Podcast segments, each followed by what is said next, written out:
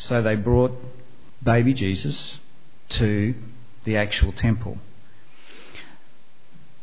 for her rite of um, purification according to the law, and for his dedication or consecration according to God's decree back in Egypt, when every firstborn son belonged to God and was to be consecrated to the Lord. And, and if I understand things correctly, what uh, they needed to do through this ritual was usually they would pay five shekels to redeem the baby back from the Lord in a sense. So um, it's interesting. One scholar noted that um,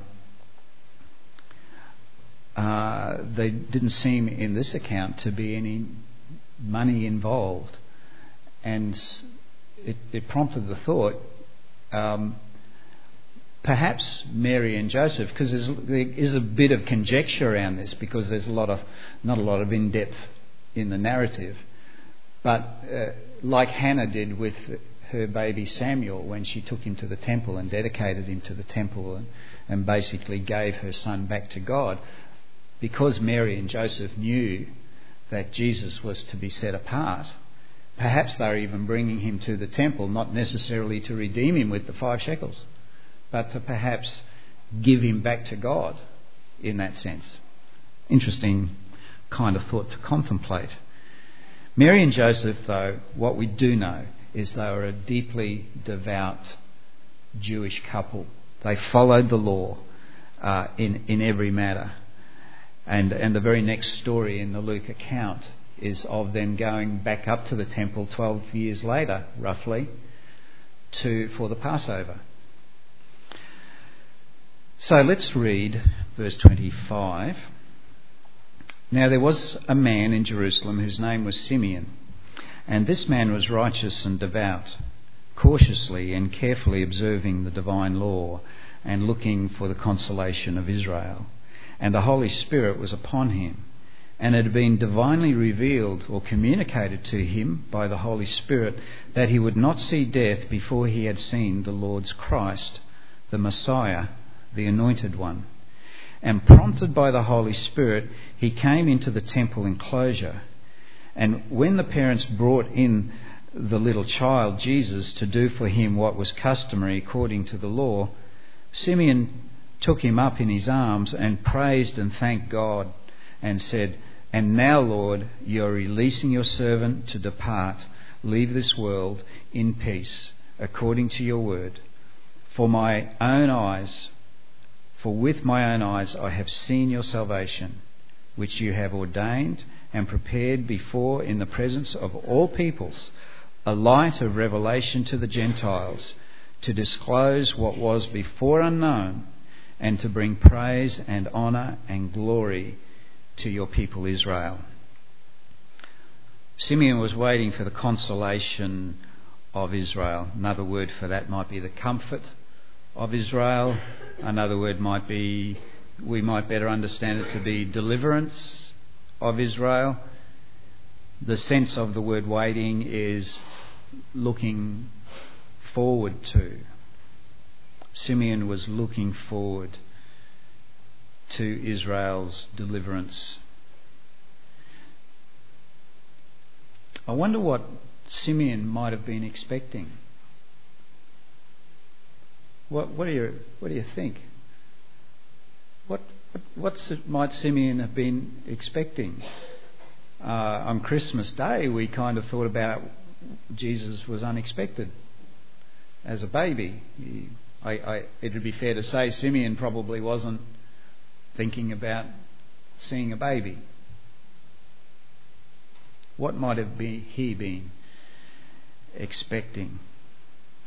Jesus Yeshua in Hebrew, drawn from the word Joshua, which itself means salvation.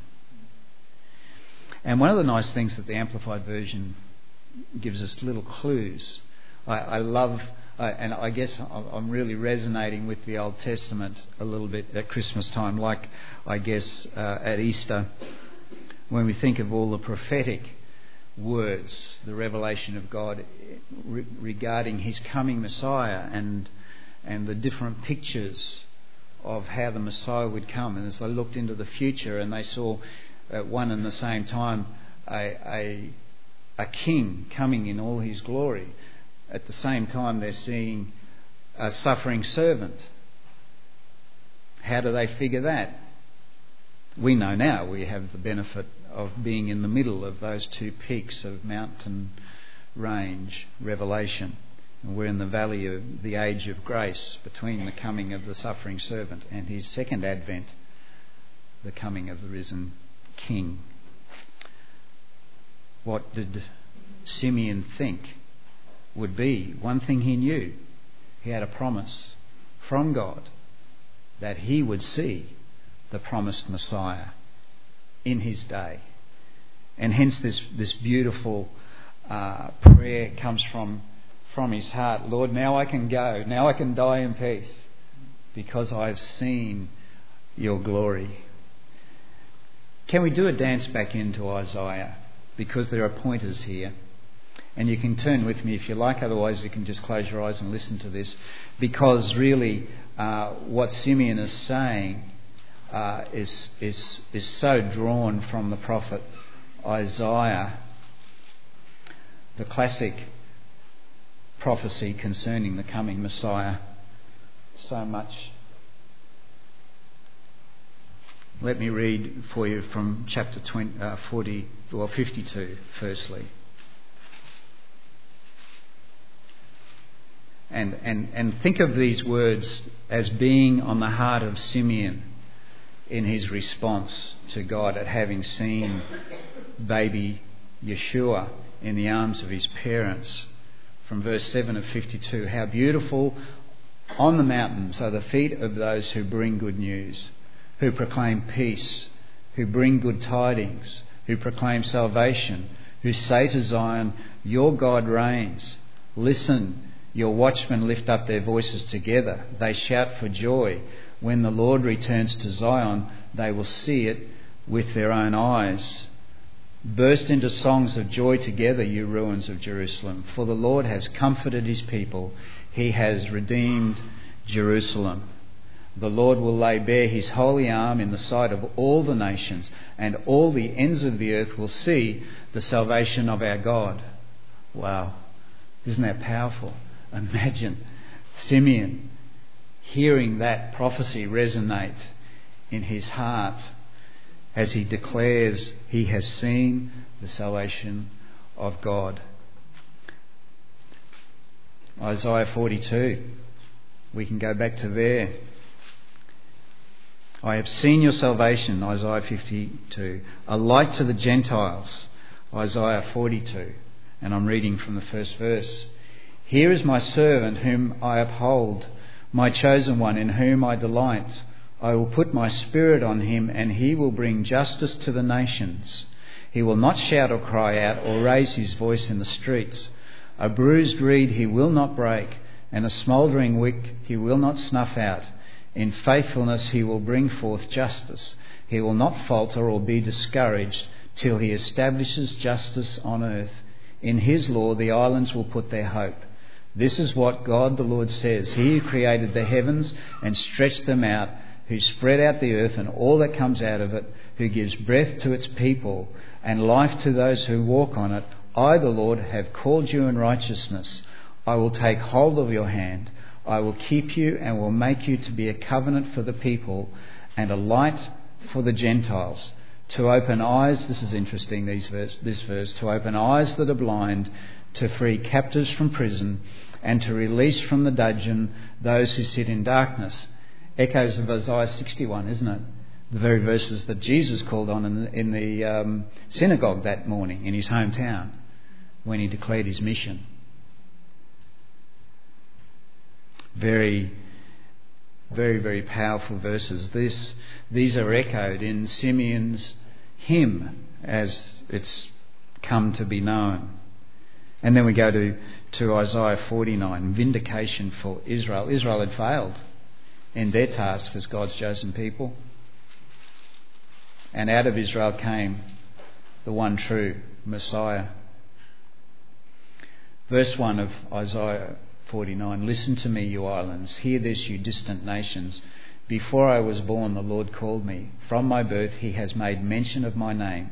He made my mouth like a sharpened sword. In the shadow of His hand, He hid me. He made me into a polished arrow and concealed me in His quiver. He said to me, You are my servant, Israel, in whom I will display my splendour. But I said, I have laboured to no purpose. I have spent my strength in vain and for nothing. And the sense of that, apparently, in the original language, is as if a, a woman has, has been in, in labour pains and given birth to nothing more than air. It's a little bit indelicate in the original language, apparently, but that's it. Imagine being in labour and not actually giving birth to anything.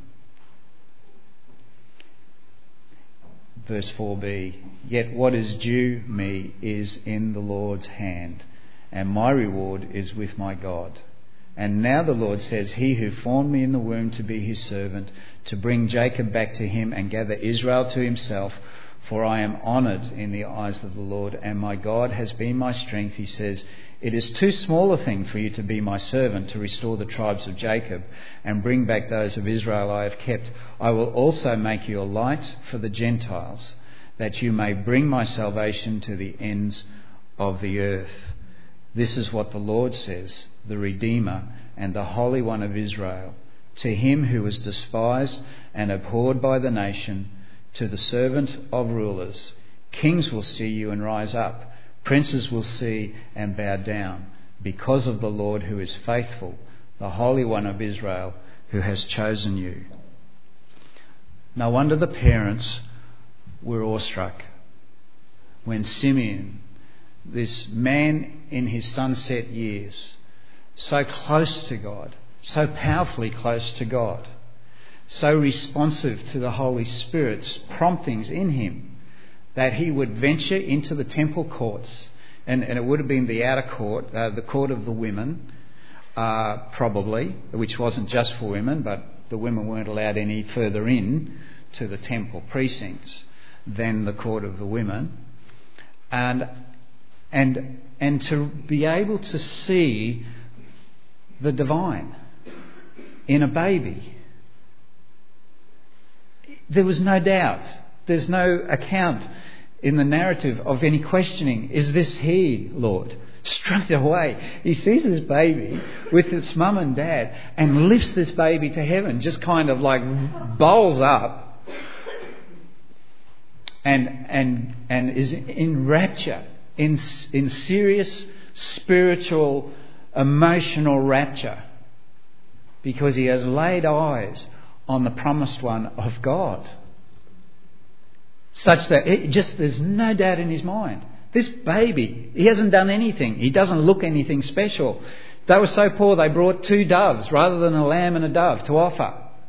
You, you know, okay, you could be, you know, Joseph was a carpenter, so he wasn't destitute, but it was still under law. He could bring a pauper's offering, and they brought two doves or two pigeons rather than a lamb.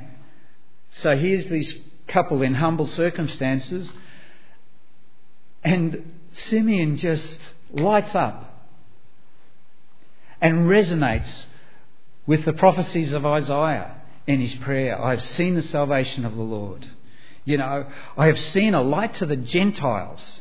Now, from, from what I understand, oh, Andrew, have you got that little picture? Thank you for finding a, a little thing of the temple. I, I love the temple thing. I wish the temple was still there. Don't you wish the temple was still there? What a magnificent building. But it could never still be there. Isn't it interesting how, in the purpose of God, He's allowed the dome of the rock to be planted right on that site? There can never be another temple. Because from the time that the temple, the curtain was rent in twain and, and, and separated, and then in 70 odd AD, when Rome brought it down, they brought it down to bringing down the rubble into rubble. This could never more be built. There's no more place for sacrifice in Judaism, and nor will there ever be. But there, that, that circular, the circular court was the court of the women, and, and the outer court was the court of the Gentiles. And apparently there were inscriptions. Um, you guys might know this better than I, that warned against the Gentiles going in You shall not go in. There was punishments and everything, all carved into the pillars and the colonnades and stuff, so that the Gentiles were, were sure of one thing you don't go any further. You're not welcome in the inner courts. And yet, Simeon, his prayer is rising from within. They saw it, they got it, that from day one, the Messiah was to be for all nations. There was not going to be exclusivity in the salvation of Yeshua the Messiah, the chosen one, the anointed one, the consecrated one. Isn't it beautiful? So, yeah, the parents, it says, verse 33, and his legal father, the Amplified inserts in there, and his legal father and his capital H mother, his capital H, so in, in effect identifying divinity uh, in, in Jesus. So his legal father and his mother were marvelling at what was said about him. And Simeon blessed them and said to Mary his mother, Behold, this child is appointed and destined for the fall and rising of many in Israel, and for a sign that is spoken against and a sword will pierce through your own soul also. This sign, once again, we can go to Isaiah and go back to 8. Well, these powerful verses of Isaiah chapter 8, so familiar to us. From verse 11. The Lord spoke to me. I'll bring it over here. Isaiah 8 11. The Lord spoke to me with his strong hand upon me, warning me not to follow the way of this people. He said, Do not call conspiracy everything that these people call conspiracy. Do not fear what they fear, and do not dread it. The Lord Almighty is the one you are to regard as holy. He is the one you are to fear. He is the one you are to dread, and he will be a sanctuary for both houses of Israel. He will be a stone that causes men to stumble, and a rock that makes them fall. And for the people of Jerusalem, he will be a trap and a snare.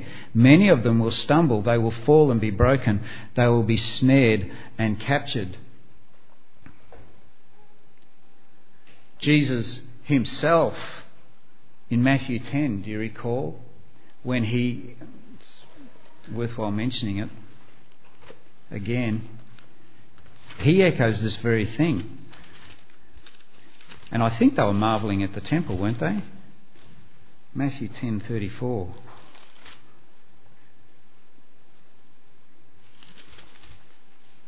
No, he's sending out the, the 12. Do not suppose that I have come to bring peace to the earth. This is really uh, paradoxical, isn't he? Because one of his names was what? The Prince of Peace. And he says here, do not suppose that I've come to bring peace to the earth. Now he's using, he's overstating, he's using hyperbole, you know, grabbing your attention with big statement. Of course he came to bring peace, but the pathway to peace is what he's now describing. That I come to bring peace, do not suppose that I come to bring peace to the earth. I did not come to bring peace, but a sword.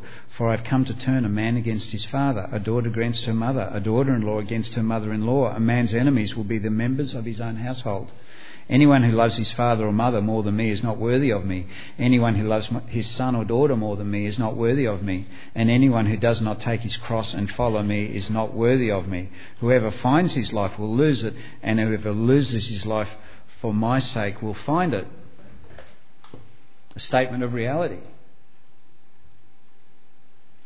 for the follower of Jesus. Interesting thought. Do I love Jesus more than my wife or my kids? Who has first place in my heart? He cannot just show up and everybody goes, Oh, the Prince of Peace, wonderful. The very fact that Jesus shows up causes division, causes enmity between man and wife, son and daughter, son and father, mother and daughter, friends. We've seen this play out down through history. That naming the name of Christ can bring a sword into your life. And Simeon pointed this out. And he, once again, he's resonating with the prophet. And he went on to say, Come back to me, come back to me. Oh, it's gone over. Here we go. That it would pierce Mary's heart. That she would come to see a time in her life that her son would be rejected and crucified. Verse 35.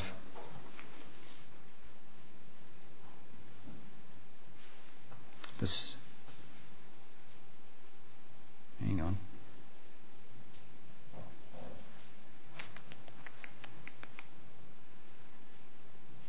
It's lost itself again.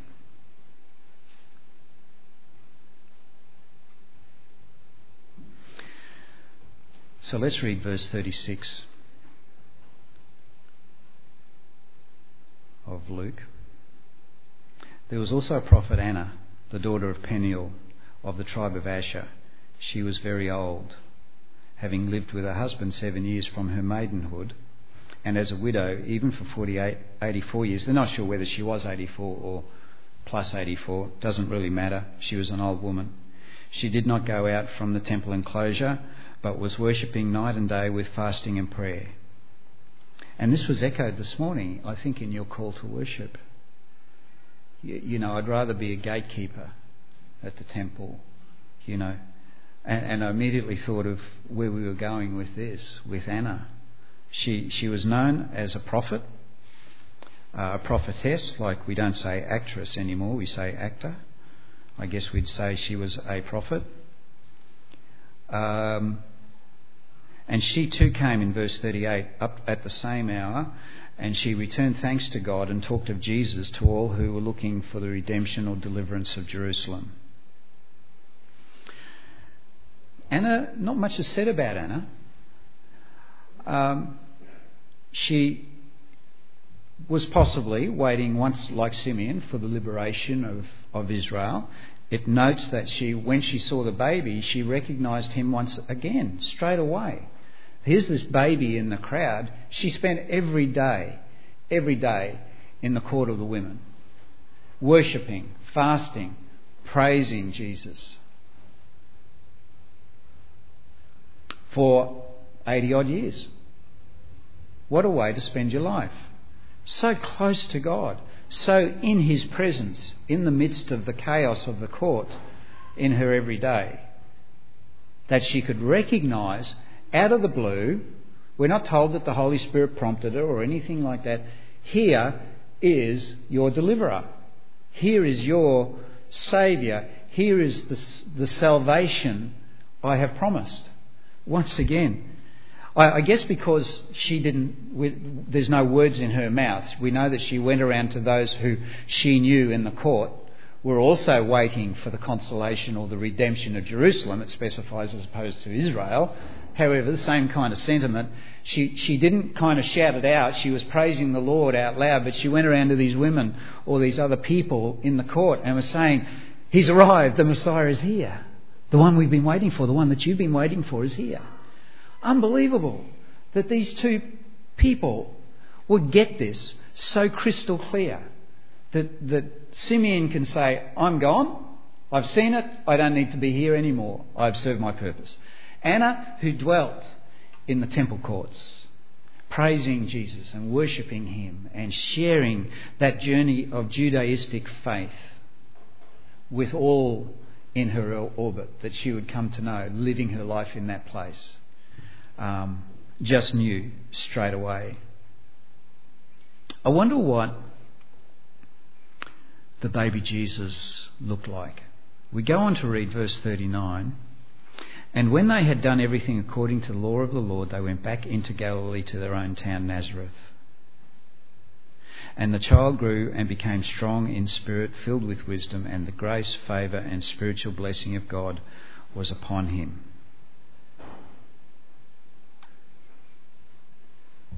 Jesus, like Samson did, like Samuel did, consecrated, set apart Samson with the Nazarite vow, or the Nazarite vow. Samuel called from before he was born. Jesus, like those types of Jesus, grew strong in spirit, wisdom, and grace. I wonder what a, a boy, a child growing up under the favour of God looks like. What, what would he look like? The very next story has him in the temple at age 12 with the, lead, the teachers of the law, engaging with them about being about his, father, about his father's business. That's at age 12. Leading up to that, what, what, would a, what would a child look like that had the favour of God on him such that the, the the biblical writer would say that he grew every day in grace, in strength, in wisdom. Be a bit like me, do you think, as an eight year old, or yourself? You know, what, what graces do we see in our own kids that reflect Jesus? Was he a model kid? it's intriguing to think about it. We see it in people, though, don't we? Don't we see the favour of God resting on people from time to time? Don't you see that? It's not so much because they're materially blessed necessarily. It's just that there seems to be within their spirit a peace, a poise, a joy, uh, you, you, you know, a sense of purpose, destiny, unshakable perhaps in their faith. You, you, you know, everything that comes across them is in God's purpose. Uh, there's, there's an aliveness to everything about them. You love to spend time with people, don't you? Maybe hoping that some will rub off on you. Jesus Expect the unexpected. It's a very fa- fa- familiar saying. And maybe it's surely the case with God. Christmas Day we celebrated the unexpected baby. I'm wondering if there's a word called unexpectancy. That when it comes to the purpose of God, when it comes to His revealed purpose, when it comes to His revelation, His leading, His word to us, is He ever going to come? Standard? Is he ever going to come as expected? Surely he has made it quite clear in, in, in how he has brought the culmination of centuries of revelation of himself into the baby Jesus, fulfilling so many prophecies just in that, let alone in the manner of his life and death. Can we ever prayerfully look to God and seek Him and define how He might reveal His word to us, expecting it to come in a certain way, through a certain person, through a kind of a religious framework. Maybe the challenge for us is living in unexpectancy, if there's such a word. That sense of getting so close to God. When we dwell in His divine presence, do we not see things more and more as He sees them? Both Simeon and Anna didn't just see a baby. The servant Israel had failed to do justice, live holy lives, and be a light to the Gentiles. We too are called to this holy purpose, and we don't want to fail. Isaiah 52 is a great way to finish our thoughts for this morning.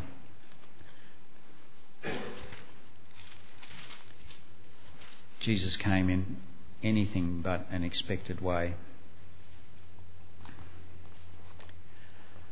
Verse 13 See, my servant will act wisely. He will be raised and lifted up and highly exalted.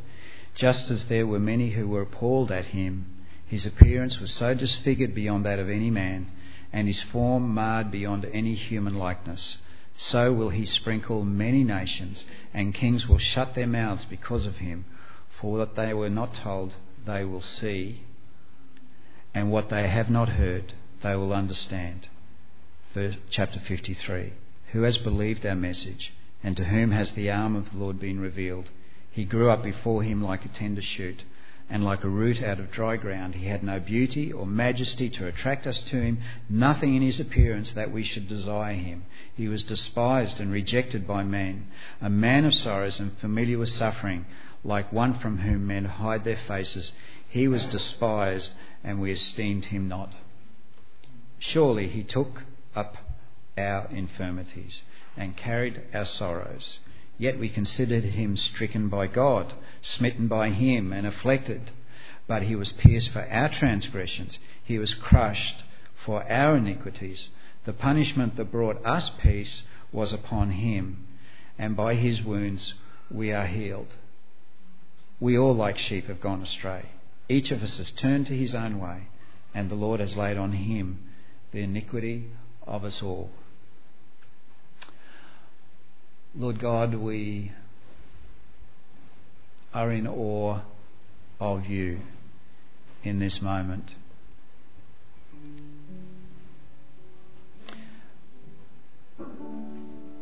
Just like your legal father and your human mother were in awe.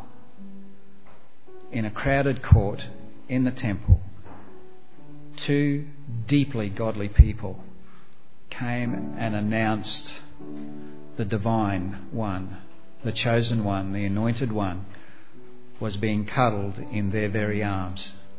If ever they were to need any reassurance that you were in the midst of absolutely everything, that they could trust the divine angelic revelations, they could trust the witness of the shepherds or the, the, the magi. If ever there was any doubt, in the life to come, Lord, surely these two older folks sealed it for them in the very temple of their faith.